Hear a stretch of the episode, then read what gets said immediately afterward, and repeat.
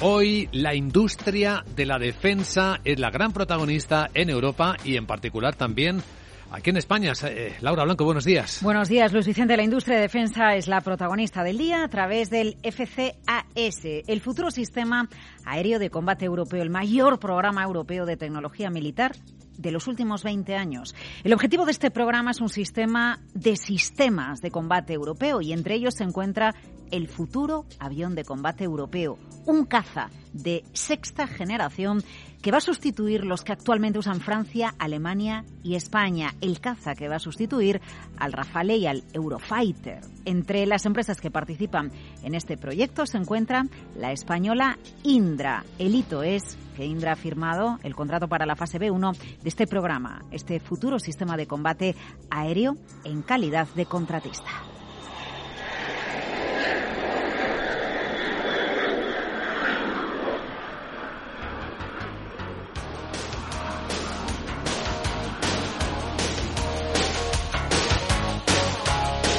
Bueno, ¿qué se hace en esta fase? ¿Qué pasa en este futuro sistema aéreo de combate europeo? Pues se seleccionan las arquitecturas, se maduran tecnologías, se valida mediante demostraciones. ¿Qué supone el contrato para Indra? Se pone en marcha la fase en la que se van a desarrollar y validar tecnologías que se van a implementar en el diseño del FCAS. Esto va a suponer la creación, ojo, de mil empleos directos de alta cualificación en España y más de 400 se van a crear en Indra. Supone innovación, supone industria. Indra va a actuar como coordinador nacional del programa y va a liderar el pilar de sensores a escala internacional y el de nube de combate a nivel nacional y además va a coliderar a escala global el entorno digital seguro de trabajo colaborativo. Indra va a contar con una sede y un centro de trabajo destinado en exclusiva a este sistema aéreo de combate europeo. El contrato va a suponer más de 600 millones de euros, Luis Vicente, a Indra en diversos proyectos que se van a ejecutar a los, al cabo de los próximos tres años. En las próximas horas, en los próximos días vais a escuchar, vais a leer mucho acerca de cómo este programa va a sustituir a los actuales cazas, ese avión de tercera, de sexta generación, el que viene será el de sexta generación, pero vamos a ir un poquito más allá, ¿eh? porque lo que se está construyendo en este sistema de defensa europeo es el núcleo de un sistema de combate que incluye plataformas no tripuladas, sensores, tecnología de baja observabilidad y una nube de combate donde se va a operar de manera colaborativa, se va a gestionar toda la información de combate aéreo si quieres, hasta incluso podemos hablar del futuro de todo el campo de la batalla digital.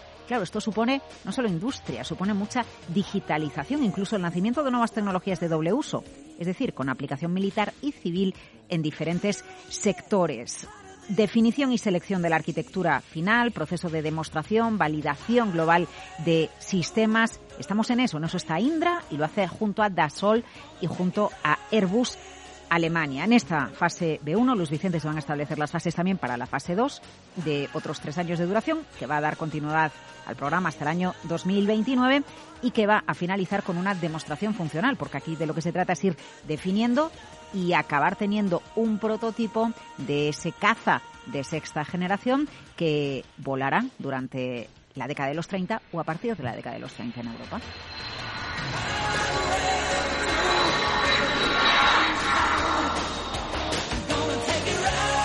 Bueno, pues ahí tenemos eh, una de las protagonistas del día. En femenino tenemos otra protagonista y es muy económica y es eh, la balanza comercial.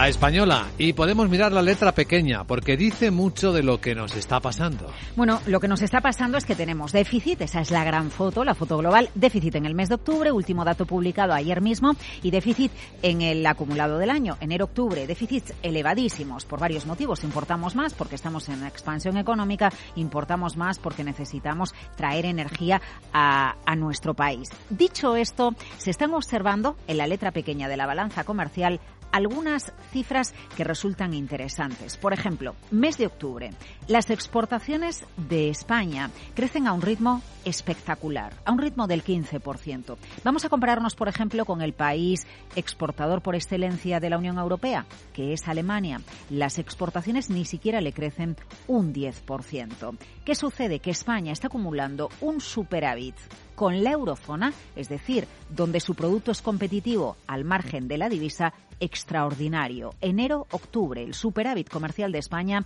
33.400 millones de euros, 10.000 millones más que hace un año. Bien, y tercer dato que os incorporo para llegar a la conclusión.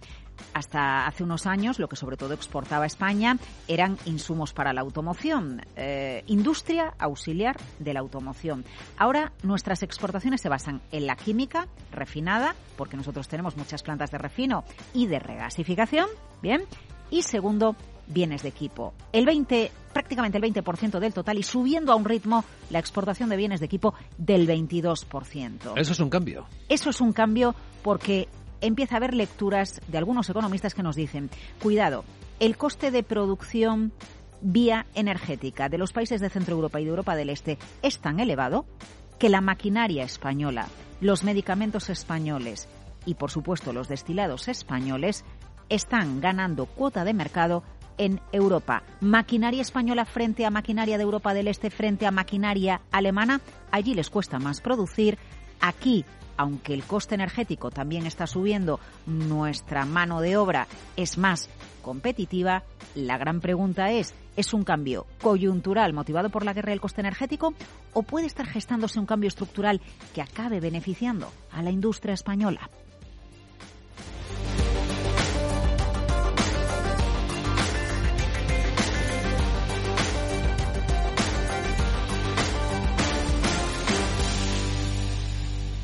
Capital, la Bolsa y la Vida, con Luis Vicente Muñoz.